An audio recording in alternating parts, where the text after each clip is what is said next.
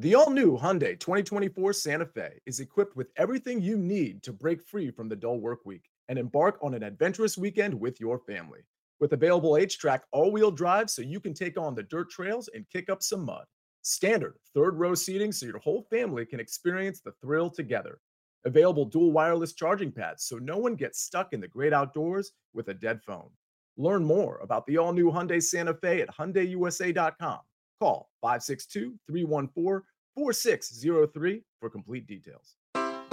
Take your business further with the smart and flexible American Express Business Gold Card. You can earn four times points on your top two eligible spending categories every month, like transit, U.S. restaurants, and gas stations. That's the powerful backing of American Express. Four times points on up to $150,000 in purchases per year. Terms apply. Learn more at americanexpress.com slash business gold card.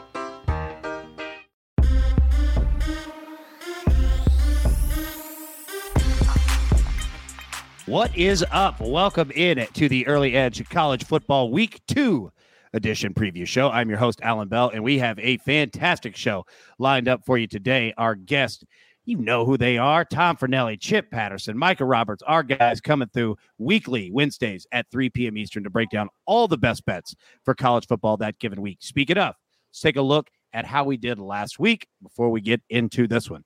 Not bad. Got some X's, but got some greens. And I'll tell you this excuse me, our guys continue uh, to stay above the number here. We now sit 11 and 8 against the spread so far this season through weeks zero and week one. 57.8% against the spread as a show. So, gentlemen, I tell you that to tell you this. Great job by everybody. Well hey. done here. Yeah, there we go. First up, my man Chip Patterson. How are we doing, sir? Oh, fired up to be back. We get to overreact to very, very small sample sizes and make large determinations about what these teams are going to be for the rest of the season. As long as we continue to stay in that making money number, then we can overreact all we want, right? So excited to get going. Yeah, you know what? I'll tell you what. I think our man Big Tom Fornelli is going to hit on that here in just a little while. But you're right, Chip. As long as we stay above the number, which you guys have never had a problem doing, uh, yeah, we'll be we'll be good to go on those hot takes. Big Tom, how we doing, sir? Uh, we're good. We're happy to be back after not being able to do the show last week, at least not live. I was able to get my picks in. Happy that there were some winners. Although I do want to give our listeners and our viewers just a heads up. Like there is work being done in my house right now, which means my dog is in the office with me. So she might be making a cameo appearance at some point in the show if somebody makes a mistake of ringing the doorbell. So just be on the alert for that. Well, I'll tell you what, this is a very pro dog friendly show, as always, or any pets. The whole and, brand is really, you know, pet friendly. Yeah, absolutely. Yeah. Bring the bring the animals. They're all good here. And if she has a take on Kentucky and Florida, I mean, I'm willing to listen. So. Well, she'll never bet on anything named the cats. So there you go. Micah Roberts, my man. How we doing? So it looks great behind you, by the way. Yeah, it's sun. It's hot. It's uh, amazing. Uh, looking forward to hearing uh, the guys talk about the games and big week. Uh, lots of changes, lots of uh, rating differentials. I'll talk about that. Updates. Wise guys making their uh, updates. Books making their updates. Consultants making their updates. It all goes together. Who's going to be right here? And that's first three weeks. Very, very important getting the number right. Yeah, see, and I think I mean you speak better than anybody, being a former bookmaker yourself. Like this is, seems like a volatile time you know, yeah. between we the first three weeks. Yeah, because everybody's adjusting different ways. And we're going to talk about that absolutely here in one second. Chip, coming to you. Let's talk about the storylines that affect the betting lines for week two in college football.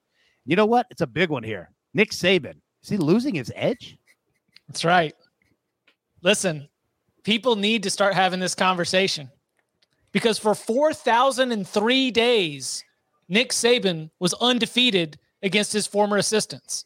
He had 24 straight wins against nine different coaches. Mark Dantonio, Jimbo Fisher, Will Muschamp, Kirby Smart, Jeremy Pruitt, Jim McElwain, Billy Napier, Lane Kiffin, and Derek Dooley, the man who fell first at the beginning of that streak back in October of 2010. Then on October 9th, 2021, Jimbo Fisher upended that. And since then, we have seen Nick Saban lose two of his last three. That is a sub 500 record if you're not a math major. So we got to ask the question Is Nick Saban losing his edge? Ooh, that's a big question indeed. And I'll tell you what, buddy, I was around for those Derek Dooley, those Derek Dooley games. Those were uh no, not fun. Not fun at all. Tom, coming over to you, man. Thank Speaking you, of Jeff. week one, yeah. Thank. Overreactions. Overreactions. Everybody is either they're awesome or they completely suck, or it could be a take, just as Chip Patterson had there. A hot one. I just, I mean, Chip and I are really trying to get that narrative going that Nick Saban is losing it because he can no longer beat his former coaches. But I, yeah, I think that that is the biggest thing that this early in the season, when you always have somewhat of a limited set of you know games to work off of. Some teams have played twice. Mostly everybody's only played once. Like you tend to overreact to what you see in that first week of the season because you spend the entire offseason waiting for college football to come back. And then when it does and you finally see it, you kind of take everything you see as gospel. So Oregon gets crushed by Georgia, and it's no longer considered one of the 25 best teams in the country by the AP. Florida beats Utah, and now it's suddenly the 12th best team in the country, even though those same AP voters a couple weeks before decided it wasn't one of the 25 best teams.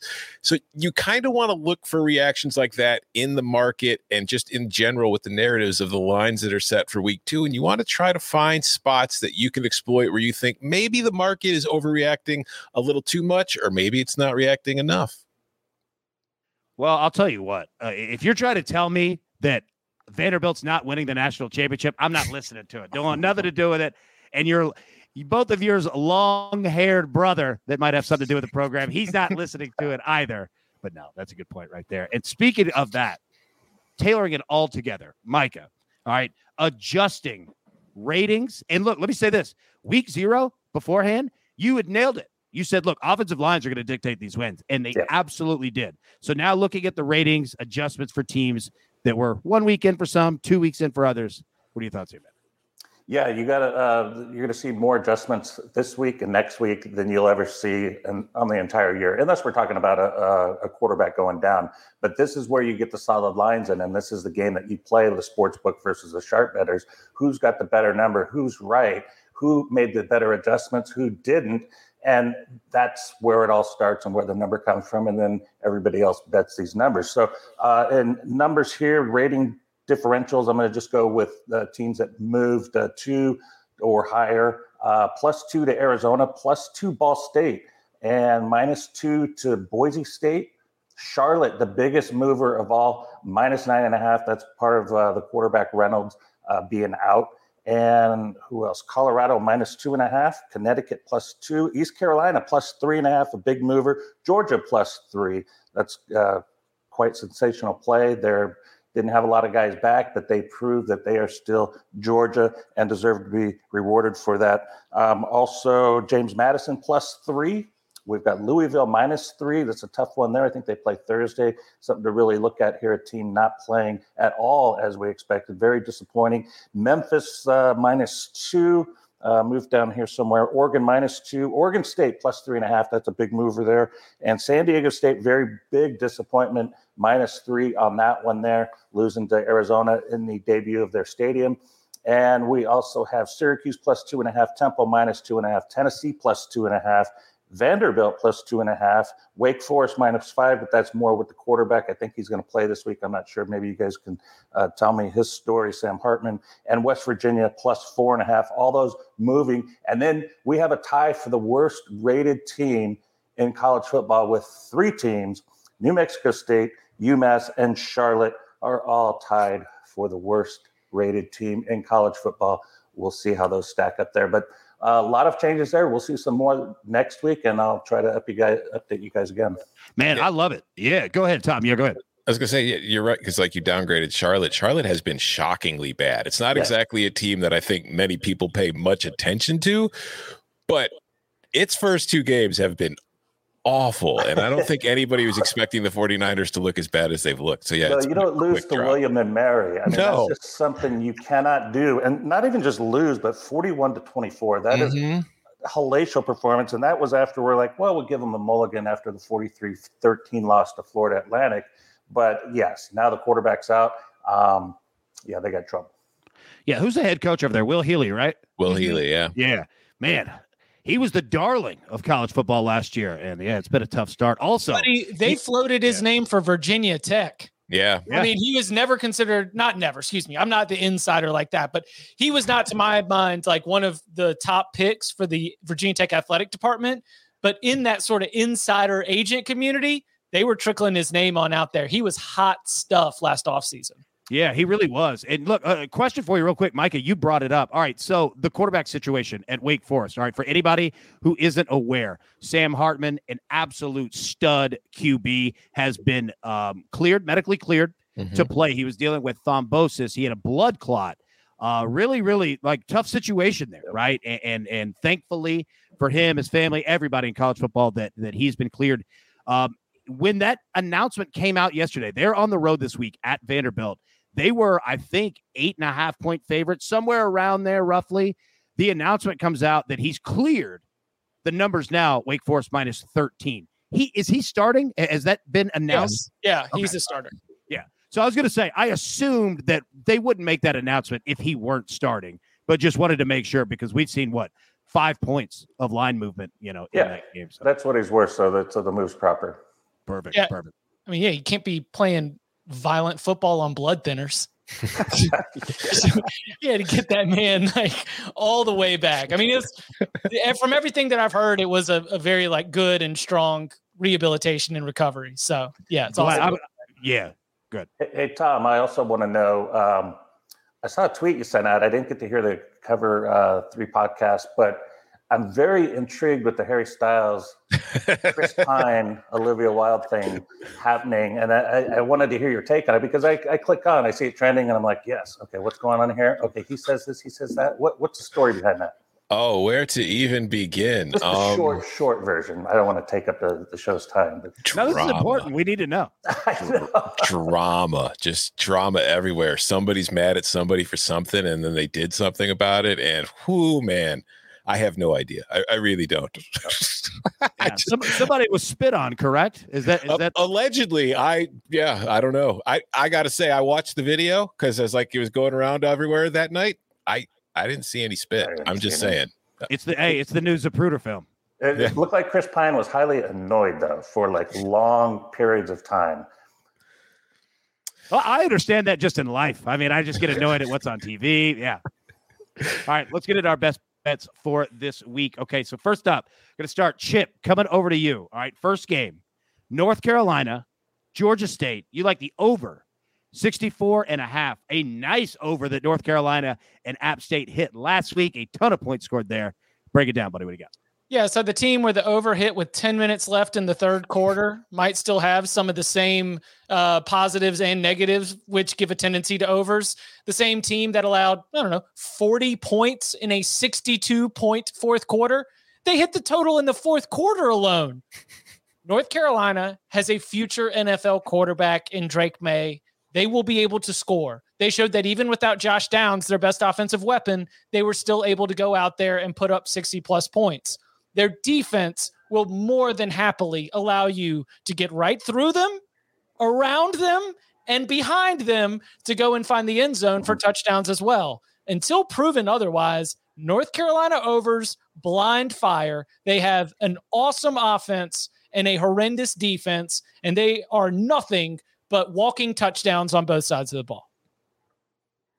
dude i tell you what you fire out better like t-shirt slogan ideas and it like that's the new show bet is the over under on time because you fired out two in under 13 minutes it's been fantastic i like that play there all right fornelli coming over to you first play you've got ucf you like a minus five at home against louisville and this game is on friday correct Yes, it is. It is one of the two games on Friday night. Uh, no games Thursday because we got NFL.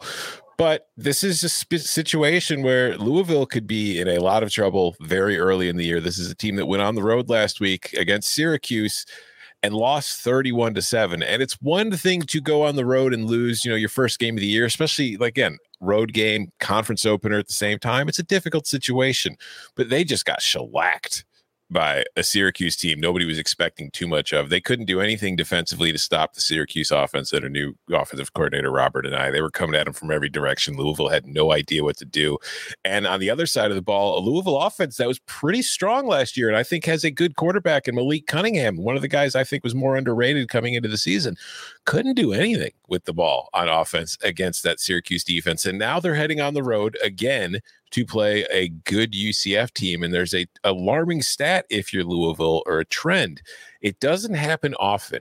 But in the history, teams that start off as road favorites in week one lose and then are on the road again in week two are 1 12 and 1 against the spread in that second game. So I look at what happened Whoa. last week against Syracuse, the way Louisville's offense struggled, the way their defense struggled. If Syracuse's offense is able to move the ball that well against them, I have a feeling UCF is going to be able to move the ball pretty well on this Louisville defense itself. They've got talent on that side of the ball. Gus Malzahn has, you know, we Chip calls it the uh, putt putt offense, but that putt mm-hmm. putt offense is capable of putting points on the board. And I just don't think Louisville's going to be ready. That's going to be an electric environment. The bounce house gets loud, it gets crazy. It's a Friday night, it's in prime time. That place will be juiced. I think Louisville's in trouble. I think they're going to be 0 2. I think the Knights cover this one. Dude, okay. So, first off, give me that stat again because that is an incredible yeah. stat. Yeah, it's it's teams that start the season in week 1 on the road as favorites and not only fail to cover but lose and then find themselves on the road again in week 2 are 112 and 1 against the spread in that second game. It's just it doesn't happen a lot because you don't see a lot of road favorites in week 1 who are starting the season both games on the road, but that's yeah, just say, more fantastic scheduling by the ACC, Chip. Just wonderful job that your boys are doing in that conference. But yeah, it's it's not great. Yeah, the reason it's a small sample size is you would never send your coaches and players to two no. straight road games to start the year. That is I, that stat is incredible, and, and, that's against the spread. Like eh, that would be incredible for straight up. Man, that's big, man. All right, now speaking of putt putt offenses, we're going back to you, Chip. All right, you're taking Iowa State plus three and a half at Iowa, who we just saw win with two safeties. What was the final score of that game? Seven to five. Seven oh to three. Seven to three. Yeah, without a, touchdown, without a touchdown scored. Punting yeah, that's a good thirty-seven yard line. The opponent. what the hell is that? I don't. I don't know if I've ever seen that before. That's just good Iowa football. Yeah, that's real good Iowa football. Well, I thought that Iowa had joined the AL Central. I mean, that was just an insane one. Uh, but yeah, Chip, you like Iowa State plus three and a half. Break it down, man. Now is when you jump in on Matt Campbell you jump in on Matt Campbell as a dog. You're not as a favorite, but this is Matt Campbell as an underdog, and you jump in Got on that dog in him. You jump in on that Matt Campbell Iowa State when the expectations aren't through the roof. You know, you got to get in on them uh, not when they're being hyped up, but when no one's talking about them because they made the transition to Hunter Decker at quarterback. And I don't know if there's a huge drop off from Brock Purdy to Hunter Decker. And they lost Breece Hall, but I kind of still think they're going to be able to run the ball effectively. This is an Iowa State team that certainly has an identity of the way they built themselves up on both sides of the ball. And in a rivalry that has, you know, gone Iowa's way big time, they've been close games. And so give me a slept on, uh, underrated and overlooked Iowa State team as Matt Campbell looks to get uh, the Iowa winning streak snapped. And uh, and even if he doesn't, three and a half is a is a favorable number right there. So uh, give me the clones. Yeah, that's a nice number, like over that key of three. Getting the hook there, that's super nice. Now, coming back to you, Tom. And look, I promise we're going to get to Micah on his picks too. It's just that I'm, Micah, hey, Micah goes with the, he, Micah goes big game hunting, baby, and he's got on yeah. our big six games at the end of the show. So I promise we're not just boxing Micah out over here. I don't want anybody to think that. But Tom, coming to you, you are speaking my language here. I am, well, not a distinguished man, but a man who enjoys team totals. You're going Northwestern team total under 34 against Duke. Like like this one. Hold on yeah. a second. Let me make my what in the world are we doing here? Like, this is Northwestern we're talking about, and the team total is set at 34. I know that they put 31 points on the board in their opener against Nebraska in Ireland. Okay. But this is not a Northwestern team that is known for scoring many points. If we go back to last year and just look at that Northwestern offense, they scored 16.6 points per game last week when they scored the 31 points against Nebraska, it was the first time they'd managed to score 30 points in any game since they did so against Ohio of last season. And it's not exactly, you know, a stellar program last year, the Ohio Bobcats. So I look at this matchup and they are at home and they're facing a Duke team that shut out Temple 30 to nothing last week. Now, I don't think that means Duke is going to be awesome because Temple's probably going to prove to be one of the worst teams in the country this year. Stan Drayton's got a long road ahead of him. He's going to rebuild that program. But Mike Elko is a defensive coordinator by trade. This is what he wants to do. You got an idea and a hint of what Duke is going to be last week in that defensively they shut Temple out, but offensively they weren't in a hurry. They they ran 65 plays, but it's not like they were moving up tempo. They just had the ball a lot and they were slowing things down, taking the air out of the ball. I think they're going to go on the road against Northwestern and play a similar game and I think Northwestern is still Northwestern and is probably going to be happy to join them in that kind of performance. So I see two teams that are more likely to be led by their defense this year than their offense, and a team total of 34 for Northwestern. And yeah, give me the under. Yeah, dude, 100%. And look, I'll say this, you know, on the early edge last week, uh, Duke minus nine was one of our plays. And legitimately, we were breaking it down saying this is not a pro Duke play, although nothing against them. But this is just Operation Fade Temple. They mm-hmm. are arguably the worst team in the country. And you're right. It's not like Duke's offense was Josh Heupel, like speed out there. Like they took their time. Mm-hmm. Temple's just awful, right? So, yeah, I, I, think a lot of the books, they, they might be a little confused on that one. So I'm with you there. All right, Chip, one we're not confused on. You're going UNLV plus 13 at Cal. Yeah. Yeah, Micah likes it. Yeah. Do it. I mean, listen, Micah, like this is this is a competent football team, right?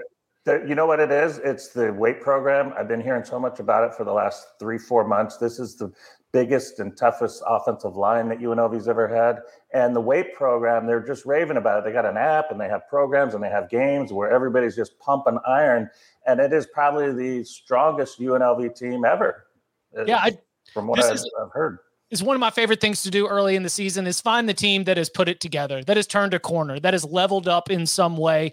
UNLV, which was really disastrous for at times has finally seemed to be turning that corner. And so we've got an opportunity here where the number maybe hasn't quite caught up. And we also have an opponent in Cal that isn't really built to run away from anybody. So if you think that UNLV is going to turn this into a fight, like I believe Cal probably wins this game, but I think that UNLV, just with even competency, is going to turn this into a competitive one. And if it's going to be competitive, I do not trust Cal to blow them out of the water. So that's why I'm going to be taking UNLV plus the 13. You know what? I don't remember the last time that UNLV scored over 50 points. I mean, I've been so full of one and nines and one and the tens and two and tens. This has just been an ongoing thing for me, and I, I you know, I root for every single win, every single cover. But uh, this one, when they put the 50 spot up, uh, granted, Idaho State, whatever, but I, I was pretty excited. And then I looked, I was like, wow, white pants, white helmet. Oh, yeah, this is good. This is good. I'm liking it. There we go. I like Look it. Yeah. good, play good. Yeah. oh, that's man. That's awesome. All right, Fornelli, coming over to you. Last one that you've got here Kansas plus 13 and a half at West Virginia. And I read today one of our 24 uh, 7 sports uh, columnist that covers Kansas, and I cannot remember his name right now. I just saw the tweet that they were blasting country roads, getting ready for the atmosphere out there. Break it down, you yeah, Kansas is one of those teams where Chip, you were just mentioning you're looking for teams that have turned a corner. I don't know if Kansas has turned a corner yet, but when I look at the underlying metrics that I like to track when it comes to how I rate teams and how I rank them when it comes for gambling purposes, this is a team that since Lance Leipold took over last year has been trending in the right direction in all those numbers, and it's been slowly and incrementally improving. And I think we've reached a point where the market hasn't quite caught on to that. This is a Jayhawks team that, if you go back to Leipold's teams at Buffalo was always very explosive in the run game. Now, Kansas was playing Tennessee Tech last week, so we can't put too much stock into the overall performance. But the trends that we saw start to build towards the back half of last season with that offense were evident again last week. They were putting up big play after big play, just running through them, throwing through them. And they're facing a West Virginia team that I think defensively is not bad in any sense of the word, but kind of had showed some flaws last week. The, the defensive line, I did not think played all that well against Pitt, and Pitt's got a good offensive line, so maybe they deserve some of the credit. But I do think that they were tackling poorly. They were getting blown off the ball a bit. And I look at this Kansas team and the way that that offense works, and I think they're going to put together some big plays on the ground, keep drives going, have success, and keep this game a lot closer than that spread suggests. And I honestly am considering taking a little bit of a sprinkle on the Kansas money line, shocking the world. It was plus 400 last I saw, but I think plus 13 and a half is the much safer and probably the better value. So that's what I'm taking. Give me the Jayhawks and the points. I'm telling you, they're better than you think, and they're better than you ever expect Kansas to be. There we go. Any, any boys, any thoughts on that one? I respect it. I like it. And the quarterback play has been much better. it, it is a, a team that I think they got a lot to play for. They feel good about their chances. So, yeah, definitely. Yeah, I mean we we're we're all in on Kansas. Are you, are you kidding go. me? They they went for two to beat Texas mm-hmm. in Austin and turned it into an Applebee's commercial. Legends, in the sport. Dude, I mean, they is, did. I I that game. All right, I'm glad that you brought that up because I love the way that like Kansas's athletic department handled it. Like they got on social and they were like, if you want to go to the game, we will get you in right now. Like, let's go. Like, just everybody light up. Like, it was fantastic. Oh, no, that was the Oklahoma game. The Texas. Oh, that's what it was. In, yeah, you're right. You're right. That was in Austin, which yeah. made it even better because oh, yeah. that was handing Steve Sarkisian a loss that if it was a win, Texas is bowling. Instead, they're sitting on the couch for the holidays. bye bye. Bye bye, indeed. Also, shout out Tennessee Tech, I 40 East, right there, Cookeville. If you want to stop, at an exit and get something to eat, I'm telling you, Cookeville exit. That's the way to do it. Tennessee Tech. They've, they've got 90 restaurants right there. It's phenomenal, man. Well done on that one. All right.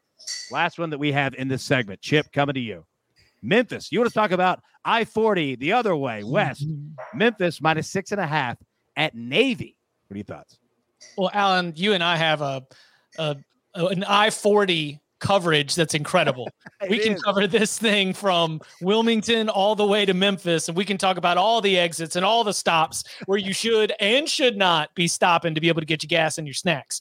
Anyway, we had a real, a real, real dark day in this country's history when some fighting blue hens took down the Naval Academy on the football field.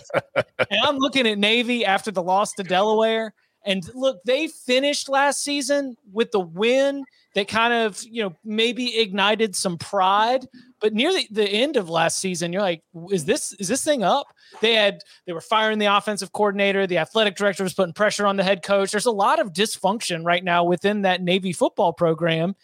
And when we see that 14 to 7 loss to Delaware to start the season, I'm like, uh-oh, is this is this thing up? Is Ken Niumatalolo out of here? Like, is is this finally when we see a fantastic run of a head coach at Navy is it starting to, to come to an end? Memphis has won three straight in this series. Memphis is not an elite at all American Athletic Conference team, but is a, a competent one. And this is an important game for Memphis. Uh, I think that Memphis, with its series history, I think Navy with its struggles, it, it really sets up, especially with the favorable number for the Tigers to be able to cover this six and a half. Stay woke here, though, Chip. Is it possible the commander in chief is from Delaware. Is it possible that he gave the orders to Navy to lay down and lose the game? People he gave the code red. Mm-hmm. Yeah, that's what people, I'm saying. People are asking. Yeah, the streets are talking. They're talking indeed, man. I like that play. And yeah, it was weird seeing Navy like not be Navy. It was odd seeing that last Saturday, man. I'm with you on that. All right, let's get into our big game picks as Micah does. Big game hunting. Got six coming up for you. But before we do, let's take a quick break and hear from one of our partners. Knowing how to speak and understand a new language can be an invaluable tool when traveling, meeting new friends, or just even to master a new skill. But it's not always simple when you're bogged down by textbooks and structure classes. That's why so many people trust Rosetta Stone. Rosetta Stone is the most trusted language learning program, available on desktop or as an app. It truly immerses you in the language you want to learn, like Spanish, French, Italian, Chinese, and more. You won't just be studying English translations. The Rosetta Stone intuitive process helps you pick up a language naturally, first with words, then phrases, then sentences. Don't put off learning that language. There's no better time than right now to get started. For a very limited time, listeners can get Rosetta Stone's lifetime membership for 50% off. Visit rosettastone.com slash rs10. That's 50% off unlimited access to 25 language courses for the rest of your life. Redeem your 50% off at rosettastone.com slash rs10 today. Did you know that while over 60% of Americans dream of starting their own business, less than 20% of them take the first step? The reason? Building a business is tough. Tailor Brands is simplifying the business journey. From launching and managing to growing your business, Tailor Brands isn't just another tool, it's your online business partner from launch to success. With Tailor Brands, building your dream business becomes an effortless experience. Their comprehensive platform guides you through every step, ensuring you have everything you need in one place. From LLC formation to bookkeeping, invoicing to acquiring licenses and permits, and even setting up your bank account. Tailor Brands handles it all seamlessly. And our listeners will receive 35% off Tailor Brands LLC formation plans using our link, tailorbrands.com slash CBS Sports. That's T A I L O R B R A N D S dot com slash CBS Sports. So start your business journey today with Tailor Brands.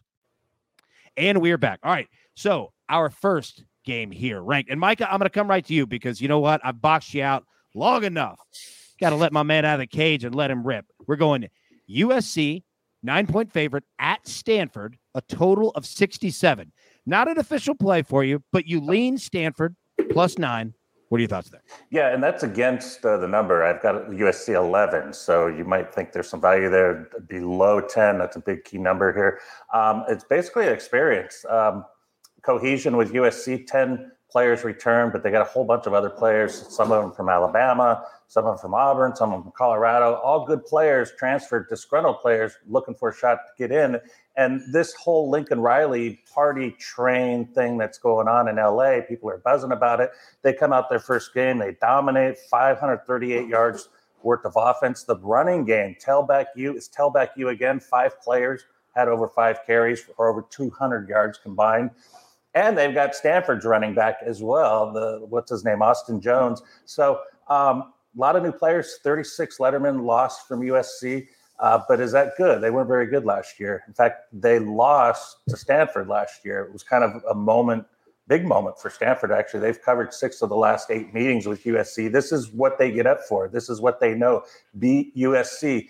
They want to go to the Big Ten. Let's beat them and kick their tails out of the conference. And I think they're going to come in with that approach. And it's the offensive line. All five starting offensive line is back for um, Stanford. And I like that. They're all over 310 pounds. Amazing. Uh, so I expect them to have some success. Uh, good last week against Colgate, 41 to 10. Uh, passing, uh, quarterback looked good. The running game was good. And it's just one of those things. Uh, EJ Smith, Emmitt's son, the running back, expect him to do some things. So I think they're going to come in and they're USC, they're already trying to put themselves in national title contention. And I think they're a long way off from that. I just don't think they'll have the cohesion to bury Stanford at Stanford. I think this is going to be a, uh, a close game with a chance for Stanford to win at the, the end, quite frankly. Well, I'll tell you what, you could tell things are getting right again when you've got a good Stanford offensive line. I love it. Chip, not an official play for you either but you lean the same way. Stanford plus nine. What are your thoughts? Uh, Micah mentioned cohesion, you know, and cohesion is medically proven to help with tight butts. You know, when you don't have cohesion and you've got wait a minute, wait a minute. Isn't cohesion what causes the butt to be tight? I, like- I don't know the physics. I'm not a doctor. I'm just saying that when things get tight in a college football game and you start to pucker up, it helps to have that trust. It helps to have that experience. It helps to have that chemistry and cohesion up and down your roster. Not, hey, man, I just met you on August 9th. Not like, hey, we haven't played that many games together. And so, if this thing is going to be a 7 to 10, 14 point game, I think USC's defense is suspect in general. And if Stanford's able to put a couple touchdowns on and make USC press a little bit, we could see some cracks. Also, a little bit of wouldn't it be hilarious because this is a big window, right? That 7:30 Eastern ABC game, Lincoln Riley, transfer portal all-stars. Like there's going to be a lot of hype around this thing and to uh to see Stanford come in and spoil the party would be pretty funny. So, yeah, not an official play, but all the vibes say Stanford can stay within a touchdown. Well, I, will say this. I, I was interested to see how many play on words you could go in that one. And dude, you delivered. You hit the over early. It was well done. Now, Tom, not an official play either, but you lean the other way. You like SC here. Yeah, this is there's there's some gut feel to this one too for me because first of all, I just think USC is the better team, but I have concerns about USC defensively. That was the team's biggest problem last year, and Rice was able to move the ball a bit on them in their first game of the year. But what I makes me lean towards USC is Rice is coached by Mike Bloomgren, who was the offensive coordinator at Stanford. Now, Stanford's offense is not the same as it was when Bloomgren was there, but they still follow a lot of the same principles. So, in a sense, USC kind of played Stanford last week. So, all the problems that they had last week, the, the holes that were exploited, this week in practice now they've now they know what they have to work on. Now they know what they have to tighten up. And i look at stanford defensively the last few years just hasn't been that impressive to me. And that usc offense looked pretty good with all its new parts there. I think that the trojans will be able to move the ball put up points on stanford here. And i just don't know that the cardinal will be able to keep up offensively. So again not an official play but i'm taking usc and the minus the points before i take stanford. There we go. There we go. All right next game and Micah, I'm going to come back to you first because you got an official play on this one. We've got South Carolina, excuse me, South Carolina at Arkansas. Arkansas, an eight and a half point favorite, a total of 53. Micah, like we said, official play for you here. Arkansas minus eight and a half. Break it down. Yeah, I, I made the number Arkansas minus 11. So it's kind of a play for me in that spot here. And I, I look at what Arkansas has done. An amazing job last week. That They beat a really good Cincinnati team. I was impressed by Cincinnati as well in that game as well. But ever since they lost to Alabama, that was a 42 35 score at Alabama, covered the spread. They've got their next three games against Missouri, Penn State, and then Cincinnati uh, yesterday, slight one. Um, the thing most, I think South Carolina had the score diluted a little bit because of what happened. They were down 14 12 in the third to Georgia State and they got a, a touchdown pass, 23 0 run, but behind it, there's two block punts that got the cover for South Carolina. And that just muddies up everything. I mean, two block punts to score to cover to win the game, that just doesn't happen, you know, when I have a team to cover like that against somebody else. Um, but that's diluted the score a little bit and made them. And I'm not so sure about Spencer Rattler. He was an amazing uh, quarterback in high school, Pinnacle High in Phoenix. Uh, but the, the job, you know, wasn't performing. Then he pouted. Then he's disgruntled, I'm leaving town. And he did that. And I don't know that um, he's garnered the complete respect of his team yet or doing stuff to show some respect. He didn't really have a great game his last game. Um, so I, I, think from that aspect there, I think South Carolina did not get downgraded in their rating as they should for the two block punts. Um, the offense did not look very fluid last week at all. And Arkansas, that's all they're doing now. They're just playing great football. Uh, both sides of the ball, uh, running 224 yards rushing last week, 223 yards passing, balanced attack, four offensive linemen back. I really like this Arkansas club. I think they'll be one of those teams. Um, maybe uh, I guess they're not surprising anybody in the SEC, but to get up there close to what Alabama and Georgia, and then what people hope Texas A&M will be. I think Arkansas is going to have a say in the hierarchy of the SEC this season. Yeah, you know, I'll say this, man. Just just speaking from living here in the southeast, people are high on Arkansas, and for a, a, good reason. I mean, Pittman's a hell of a coach. He fits exactly what that brand and that team is. Yeah, it's fantastic. Uh, Tom, coming over to you. Not an official play, but you do lean the same as Micah. Arkansas eight and a half. What do you think? Yeah, the Hogs came through for me last week with their minus six and a half against Cincinnati, and I see something similar this week. I mean, Cincinnati is a tough test. It's a good team. Obviously, they lost a lot of players, but they're still quality, and they were able to, you know, Arkansas was able to take care of business. And as Micah was talking about, Like there was a lot of hype about Spencer Rattler coming out of high school. There was a lot of hype about Spencer Rattler going to Oklahoma. He failed to live up to it for the most part. Transfers to South Carolina, and there's a lot of hype about Spencer Rattler joining South Carolina. Well, guess who has the lowest passing efficiency rating in the SEC after week one? It's Spencer Rattler. He's at 11.8. He had the one touchdown pass last week, but he also threw two interceptions against Georgia State. And I think, you know, obviously some of that is going to be he's with a new team in a new offense, surrounded by new teammates. They're all still trying to figure things out. It's it's expected that early in the season there might be some jitters. You might not be firing on all cylinders but you're facing a pretty good team right away now in week two. And I haven't seen enough from you to make me think that, you know, you're going to figure it out in the six days between these games and go on the road to take on this Arkansas team and play well enough to stick in. I think that offensively, the Hogs are good. They're going to be able to move the ball in South Carolina. And I just don't think that the Gamecocks will be able to keep up over 60. I don't think this is going to be a blowout, but I have it closer to 10 than seven. So while it's not an official play, I do think Arkansas is the right side. So, you know, speaking of that, Chip, coming over to you, not an official play from you either, but you like the under in this game. Kind of correlates with a lot of what uh, Tom was saying. What do you see, man? Yeah, a couple different ways I can win this, right? Because if Arkansas is totally dominant in this game, I think that they lean on their ground game and just make it nice, clean, and easy. And, you know, they're not going to be uh, really running it up, especially because I think South Carolina is a team that's better defensively, certainly, than they are offensively. The other idea is that maybe that Arkansas offense is limited just a little bit. South Carolina comes in and causes some real problems for it. But really, this is a big fade against Spencer Rattler and a big fade against the South Carolina offense because no matter whether it's a, a close game or whether Arkansas is running away with this, I don't think that South Carolina is going to be scoring enough to be able to take the the game total over. So not again, not an official play, but I really do like the sound of an Arkansas South Carolina under, and I will be eyeing South Carolina unders in general on a, a week in week out basis. Ooh, got the look ahead there. I like it. There we go. All right, next game, and you know what, Micah, coming back to you first again because you have an official play on this one. We have Tennessee, a six and a half point favorite on the road at Pittsburgh, a total of 66 and a half. Micah, an official play for you. You like the over 66 and a half here.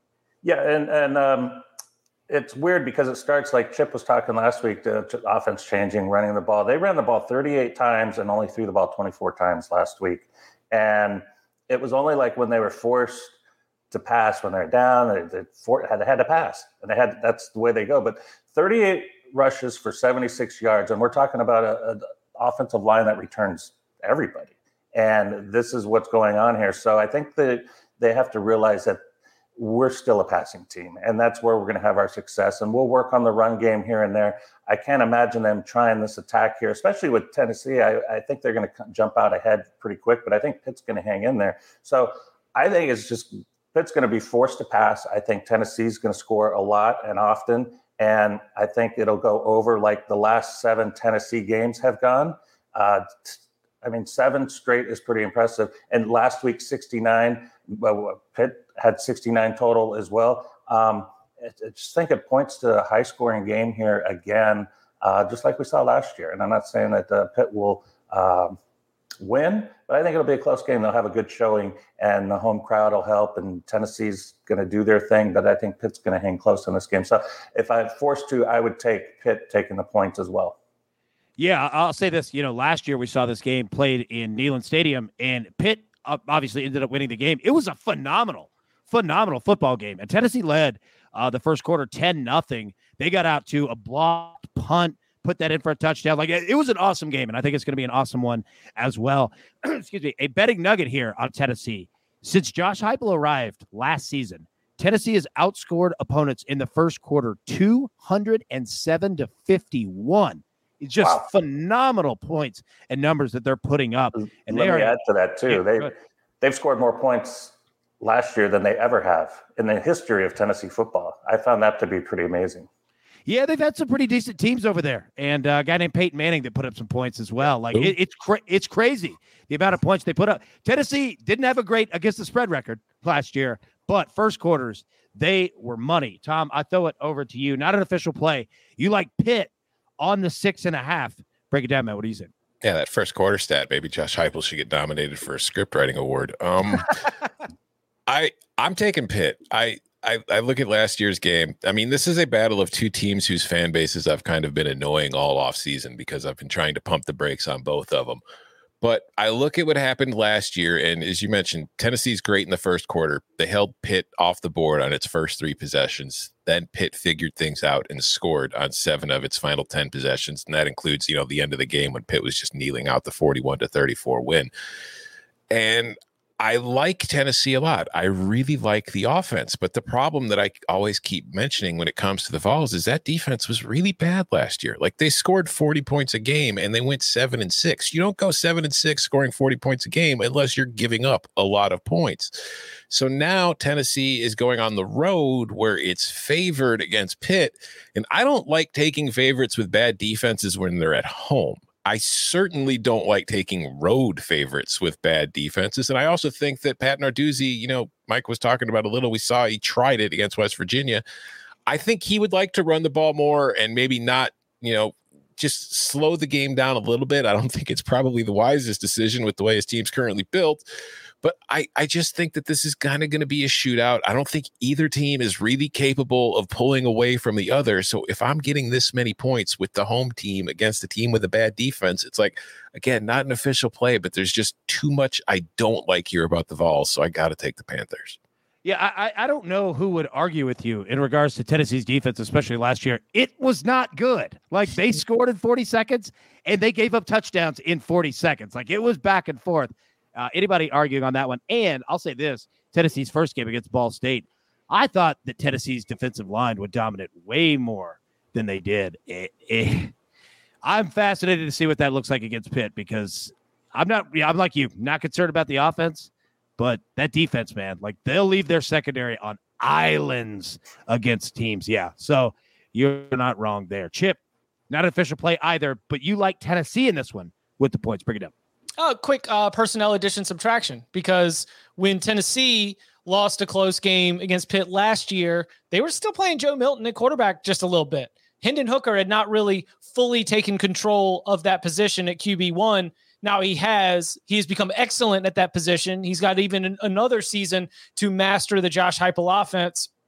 So I think that there's a little bit of a plus value uh, for the Vols. There's also an inherent minus value that comes with where Pitt is going from Kenny Pickett to Kedon Slovis. I mean, yeah, the Pitt offense put up a bunch of points, but th- for large portions of that game, I thought Kedon Slovis looked a little bit lost and, and, was not overly impressive. So, looking at last year's matchup being a back and forth, but then knowing that both quarterbacks have had major adjustments, I, I lean with Tennessee here.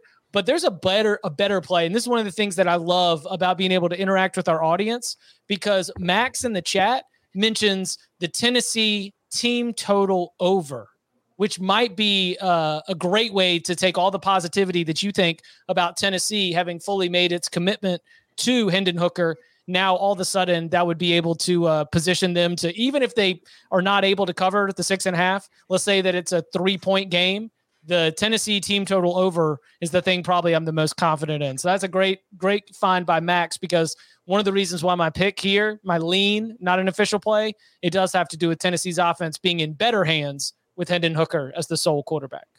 Yeah, Hendon Hooker's legit. And they've got, you know, obviously receivers, guys like, you know, Cedric Tillman keep going, you know, their return from last year. And I mean, it's pretty rare when Tennessee, it, first off, it doesn't have 17 points in the first quarter, right? much less if you're looking at you know 36 and a half and, and again I, I, pitt's a different team than ball state but that's that's been the one thing that tennessee hasn't had a problem with is, hitting team totals and hitting points so because the other with, thing with their team total is their defense is so bad you get the ball back Hundred percent. Like that's another thing. It's a, in this game. It's a great point. Like you get so many additional possessions. That's a great, great point, man. I completely agree. All right, Kentucky at Florida. All right, we don't have any official plays on this one. Uh, we saw Florida, uh, Billy Napier, the first game there, taking care of business against Utah. We've got Florida, a five and a half point favorite at home against Kentucky, total of 52 and a half. Mike, I throw it to you. You like Kentucky plus five and a half. Just lean in on it. What do you think? Well, I'm a big Will Levis fan, so that's one of my things I got to deal with. I'm not betting it, but uh, you know, Kentucky has covered the last five games against Florida. They won last year, 20 to 13. I have a problem with Kentucky right now, just looking at the offensive line, did not do a great job last week, uh, especially opening up holes. Only 50 yards rushing on 25 carries. That is horrendous. Uh, something that they're going to have to work on and fix. But I like the momentum Mark Stoops gained last year. They started out six and zero, lost three, then ended uh, four and zero, eight and four against the spread. Uh, you like you can count on him, and I love Napier. What he's doing that was a huge win last week. Is there a letdown? I don't think so. Uh, but I do know that Kentucky has two cupcakes coming up, so I think uh, they'll take this with um, all the serious and toughness and mentally prepare to get this win. And um, yeah, I think they'll play well. Will Levis, Heisman, let's do it.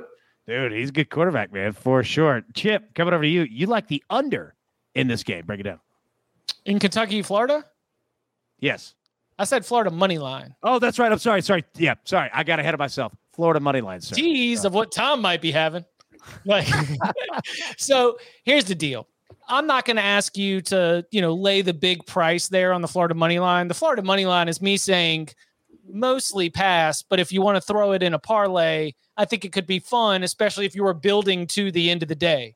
Because I don't see Kentucky beating Florida in the swamp with as much confidence as the Gators have right now. But the problem is, I don't trust Florida enough to say that you are definitely going to win by a touchdown because Billy Napier comes from the coaching tree of Dabo Swinney and Nick Saban, where they only care about winning by ah, single point. They are not concerned about the spreads. They are not concerned about total margin. They would like to know that there is a W in the books. I feel very confident that Florida is going to be able to defend home turf ride what should be an incredible atmosphere with all of the confidence and positivity that is around the start to the Billy Napier era.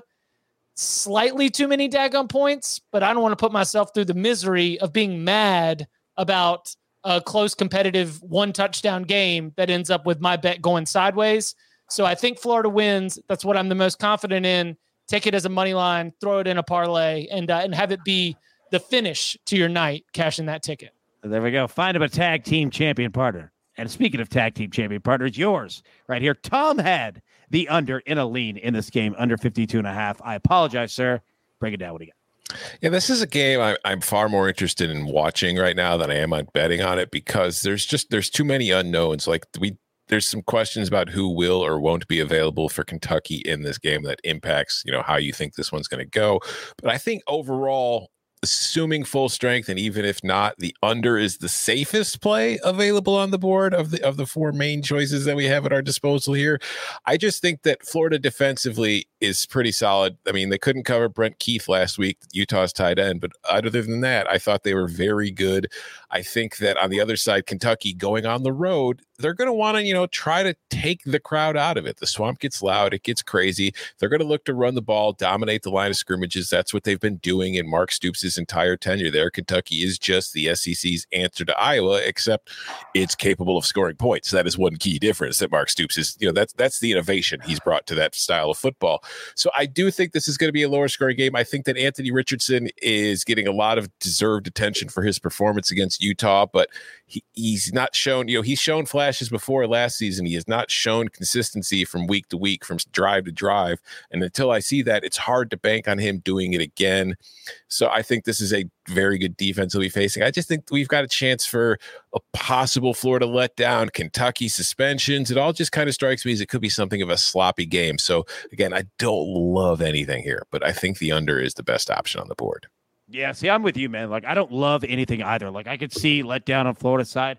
I could see Kentucky's offensive line issues having pro- like there are all kinds of scenarios, but I think I agree completely with you on the under that that might be your safest play. All right, I'll speed it up because we are running a bit out of time. Baylor at BYU. BYU a four point favorite, a total of 53 and a half. Chip, coming to you first because you've got an official play on it. BYU minus four, and BYU handled business in week one yeah, you like BYU. Break it down. Yeah, just a really impressive team right now. And you mentioned that performance. They had to sit through two weather delays after traveling cross country, playing in a sweltery sauna that is Tampa on a Saturday in September. Um, the thing that is so much fun about this BYU team is how they seem to have had responses. You know, they lose Zach Wilson and then they come back next year. Jaren Hall plays pretty well, but really, as Tyler Allgeier at running back becomes a, a good running team. Then we we see them against USF. They've they've lost their best running back, and now all of a sudden they're able to move the ball through the air with Hall, and to do it without Gunnar Romney in the game, one of their top two wide receiver targets. I think we're looking at a really, really good BYU team. This is a point spread that is going against the grain from the AP rankings. And in in that case, I'm always going to dive a little bit deeper into the matchup. And these are two teams that know each other. These are two teams that can both move the ball. These are two very good quarterbacks. And ultimately, I think the home field advantage and Provo uh, is going to end up helping power BYU to a win. So I'll lay the points. Yeah, BYU could be a really, really good football team. They are an ex like they looked excellent last week. All right. Now, Tom, you like the over 53 and a half. It's a lean, not an official play. Micah, you like Baylor plus four. Tom, go first. Micah, go second. What do you guys see out of this one here? And I'll leave it on the quad screen here so we can see both of you. Yeah. Yeah, I just think that this is the total's a little too low. Like these two teams met last year in Waco. It was a 34 to 28 game, 62 points scored. And I feel like, you know, Baylor was able to run the ball effectively in that game. They, they ran all over them, both Trestan Ebner and Abram Smith.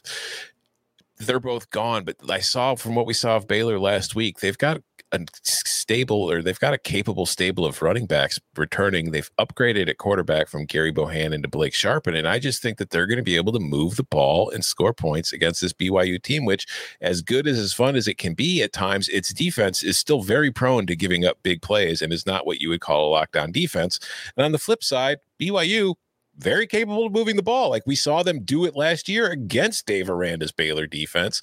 So this to me is a matchup of two good offenses that I just don't think are getting nearly enough respect with this total. I think this is going to be a very fun game to watch. I think there's going to be a lot of big plays, a lot of touchdowns, and I think the over is the best bet on the board. Well, I'll tell you this: whenever Tom's betting over, dude, my ears perk up because you know my man is believing in that one, hundred percent. Micah, yeah, what are your thoughts here, man? You like uh, Baylor plus four? Yeah, well, I was really impressed by BYU jumping out 38 nothing at South Florida. Amazing job. I mean, they 315 yards rushing, um, completed passes to 12 different receivers. They look polished in game one, and they should because they had 16 starters back. Uh, but I'll go back to uh, the quarterback. Big game last year for uh, Shapen. Uh, the last two games when they needed him the most, he came through big, and that was that said a lot, and that said goodbye to Bohanon, right? And so he's going to lead. This team was nine and four last year. What I like, they've got four offensive linemen back, but on the other side of the ball, five of their uh, front six are back as well, and that was a good defense last year. So I'm taking the team with the yeah with the better defense, and I'm not going to say the better quarterback, but I've I've really liked this quarterback for Baylor. There we go. Two hey, two games in a row. You like the quarterbacks, him and uh, our boy over at Kentucky. All right, final game, the big one. Alabama, 20 point favorite on the road at Texas. Nick Saban, the Steve Sarkisian, a total of 65 and a half. Chip, I'm coming to you because you got an official play on it.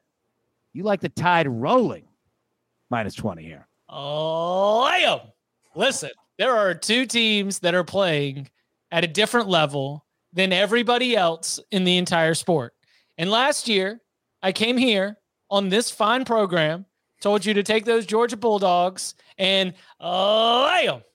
And I'm telling you to do it again with Alabama because Alabama will be able to choose its number. And based on the way that that Chip Patterson guy was talking about Nick Saban having lost his edge, losing two out of his last three to former assistants, the number that he will choose will be a big one. Texas's defense is not going to be able to keep Alabama from the end zone. It's just not going to happen. Now, will Quinn Ewers be able to have some success against Alabama's defense? Yeah. Until Will Anderson absolutely crushes him for the first time and then he decides to start throwing it away. this is going to be a statement game for the Alabama Crimson Tide, who spent all offseason um, preparing themselves for the kind of revenge campaign that Nick Saban dreams of, because everything has gone your way when you show up to Alabama. You're a five star prospect, likely, maybe a four star. Uh, you step into this program with all of the best amenities, all of the best coaches. It can be difficult to really create that edge. But when Alabama teams have it, like they did in the 2020 season and like they do again in the 2022 season, then they really do what Nick Saban has always wanted, which is to bring a championship level of competition to every single snap and to make your opponent quit. And that's what they're going to try to do to Texas is make them quit. Lay them. Dude, that's fantastic. Also, you kind of created your own like embrace debate where you bring up one thing at the beginning of the show and you actually debate yourself on it Well, later on in the show. so it's as incredible. And listen, as Tom said, this what we have decided is we are going to use all of our effort Flip the effort narrative. to flip the narrative. Everybody is always talking about 25 and 2. We're just trying to flip it. And Tom, it's Tom's idea, but Tom knows it's a team effort. So we've got to spread this uh, narrative in several places with several voices to really be able to uh, dictate the national conversation. Well, do it indeed because it's fantastic. Now, Tom, I'm throwing to you, and I'll leave it on the screen here because Tom, you've got you, not no official plays from either of you guys on this one. Chip's the only one. Tom, you lean Alabama with the points. Micah, you lean Texas with the points. Tom, go first. Micah, clean us up. Yeah, for me, it's it's really nothing more complicated than I need Texas to prove it. Like offensively, as Chip was mentioning, I think that the Longhorns will be able to find some success against Alabama in this game because last year, while Texas had problems, just about none of them were on the offensive side of the ball. They were able to score points. The problem is defensively, they couldn't stop anything that had a pulse. And Alabama has quite a pulse. Like this is a team that put up 55 points last week against the reigning Mountain West champion Utah State, and that wasn't over six quarter. Alabama had a 55 nothing lead with 10 minutes still left in the third quarter and then just decided to stop playing, took everybody out and said, "All right, let's move on to Texas next week." They could have scored 70, maybe more if they'd wanted to. This is an offense that is flying and Texas just until I could see them stop somebody that's this good on defense, I'm not going to bet on them to happen. And like you said, it's not an official play for me because I think that the spread might be a little too big to make it official. But I wouldn't be surprised if Alabama blows the absolute doors off them. And frankly, now that I think about it, as I'm talking myself into it, I wouldn't take Alabama minus 20, but I might consider taking an Alabama alternate line of minus 26 and a half or so. There you go. Micah, your thoughts here. Yeah, it, this basically comes down to ratings. So overall ratings, uh, Texas uh, number 16, 16 points less than Alabama. You get five points for a regular Texas game, but since Alabama is so much better, it's probably worth one point. So maybe maybe the spread should be 15 or so. So I think I have value with the line there. But guys, I'm I love early season stories, fairy tales, and I think we have a possible one here to beat Alabama? Is there a chance of beating Alabama with all the guys coming together? Quinn Ewers doing a Joe Burrow impression, leaving Ohio State, becoming big time quarterback in college football with the big signature win. I thought, didn't we see Manziel do something like that when he came in? This is a spot where he can shine and he can make a name for himself and carry the Texas program that all their fans around the nation have been dying to see forever. Like it's been a long time since Texas football has has mattered much. And this is a spot I want the fairy tale ending. I want to see Texas beat Alabama. Probably not going to happen, but I think they're going to play well, play uh, tough, and and match up well. So that is my hope. I didn't bet it, but uh, yeah, I want I want to see Ewers do well. Well, I'll if tell you what. happens, I am moving so quickly on Sunday on UTSA plus the points. Roadrunner. Texas does that. That hangover is going to last 17 Months. days. It's, dude, it's it's gonna be yeah. so drunk on that win. Well, I'll tell you what. Oh, man. Hey, you want a narrative? You want a narrative? If if that were to happen, Texas beats upsets Alabama, but A and M gets its doors blown off because of you know the feud this offseason. Texas can hold that over Alabama and hold that over A and M. Yep. Oh, you're gonna have some loud Longhorns down there that earned Let's it. see it. Let's do it. I love it, man. Speaking of let's see it, let's take a look at the recap here. Everybody grab your paper, grab your pencil. It is glorious. Micah Roberts is on Arkansas minus eight and a half. He's also on Tennessee, Pittsburgh over 66 and a half. Tom Fornelli is on UCF minus five. Northwestern team total under 34. Kansas plus 13 and a half. Chip Patterson is on Alabama minus 20. BYU minus four. North Carolina, Georgia State over 64 and a half. Iowa State plus three and a half. UNLV plus 13 and Memphis minus six and a half. All right. So as we always do to wrap up the show, give the boys a little bit of a uh, little bit of a microphone here to plug what they're doing, what we need to pay attention to.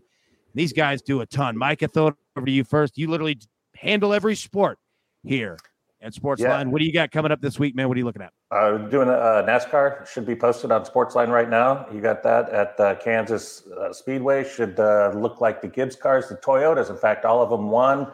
Uh, you should see all of them run extremely well here. They won the first race at Kansas with Kurt Busch, who is now out of the series, and Ty Gibbs will be running that car. So uh, should be exciting. Second race of the playoffs. I love it. I love it. Big Tom Fornelli. What do you got, bud? Uh, just came out today. My first bottom 25 rankings of the season were published on CBSSports.com. I rank everybody ranks the best teams. Only I rank the 25 worst every single week of the season. You'll want to check that out. Work, sir. Mm-hmm. Uh, obviously, we have the Cover Three podcast, Chip and I, four days a week, Mondays, Wednesdays, and Thursdays at 11 a.m. Eastern, and then the live reaction show on Saturday night following the prime time game. And uh, you can read everything at CBSSports.com. Follow us, listen to us on YouTube, subscribe, listen to us on all your audio podcast apps, and uh, check me here every Wednesday as long as I can be. And they're not, you know, drilling holes in my walls or putting in new pipes behind me. I'll be here with you. I love it, man. I love it. Chip Patterson, take it home. Did y'all just figure out Olivia Wilde and Olivia Munn are the same? Are not like different people? Yeah, yeah. yeah. I have long been aware of that. Yes. Okay. All right. That's the one aspect of this entire story that I can confidently say I knew about. Okay.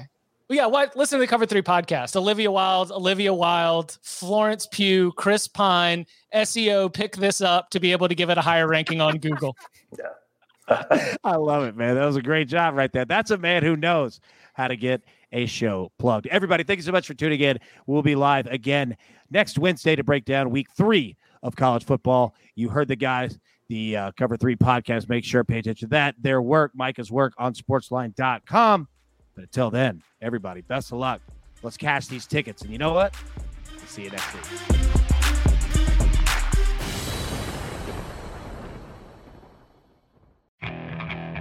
Okay, picture this.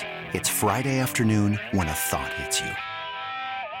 I can waste another weekend doing the same old whatever, or I can conquer it. I can hop into my all new Hyundai Santa Fe and hit the road.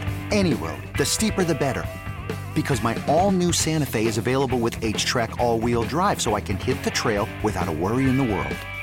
Heck, with three rows and best in class rear cargo space, I can pack the whole family in with all our gear.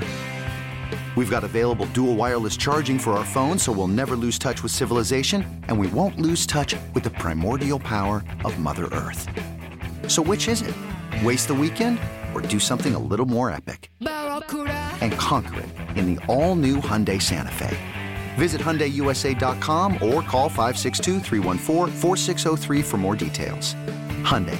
There's joy in every journey.